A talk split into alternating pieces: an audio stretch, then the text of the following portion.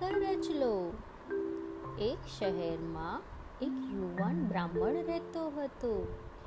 એક દિવસ એને એના નજીકના જ ગામમાં રહેતી એના એક માસીની ખબર કાઢવા જવું પડે એમ હતું, કારણ કે એ માસી તો બીમાર હતા.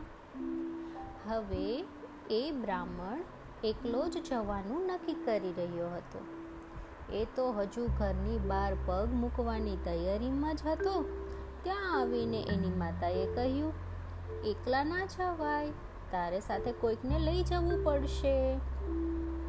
બ્રાહ્મણે કહ્યું, અરે માં, તું ચિંતા ના કરીશ, હું બરાબર પહોંચી જઈશ. એ આપણા ગામથી થોડા માઇલના અંતરે તો છે તારા ચહેરા પર ખુશી લાવ, આવી રીતે ગંભીર બનીને ખોટી ચિંતાઓ ના કર.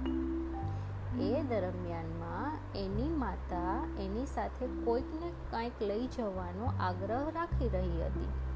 પણ દીકરો પણ ઘણો મક્કમ જ હતો. એ પણ હજુ એકલી જ મુસાફરી કરવાનું નક્કી કરી રહ્યો હતો. થોડા સમય પછી માતાએ એક ડબ્બો લાવી અને દીકરાના હાથમાં આપ્યો અને કહ્યું કે આ ડબ્બાને તારી સાથે લઈ જા. દીકરાએ પૂછ્યું, પણ આ ડબ્બાની અંદર છે શું? માતાએ કહ્યું કરચલો દીકરાને જવામાં મોડું થતું હતું એટલે વધુ સમય વેડફ્યા વગર એ ડબ્બો લઈને ચાલી નીકળ્યો. દસ માઇલ સુધી કોઈ પણ પ્રકારના અવરોધ વગર એને પ્રવાસ કરી લીધો.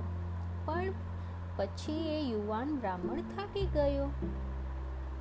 એટલે એણે એક ઝાડની નીચે સરસનો છાંયો અને ઠંડો પવન જોયો તો ત્યાં થોડોક આરામ કરવા માટે તૈયાર થઈ ગયો. અને થોડી વારમાં આરામ કરતાં કરતાં એને ગાઢ નીંદર આવી ગઈ. એ દરમિયાન ત્યાંથી એક મોટો સાપ પસાર થઈ રહ્યો હતો. અને એ સાપ બ્રાહ્મણને દંશ દેવાની તૈયારીમાં જ હતો. પણ એ સાપનું ધ્યાન અચાનક એ વિચિત્ર પ્રકારના ડબ્બા ઉપર ગયું. સાપ એ ડબ્બાની નજીક પહોંચ્યો અને એની અંદર જોયું.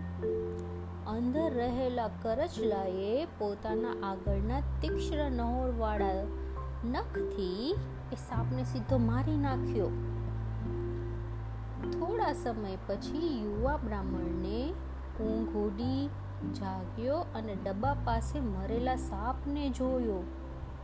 પણ તરત જ એને ખ્યાલ આવી ગયો કે અહીં શું ઘટના બની હશે. પછી એણે પોતાની માતાનો આવી નાનકડી કાળજી લેવા માટે મનોમન જ આભાર માન્યો.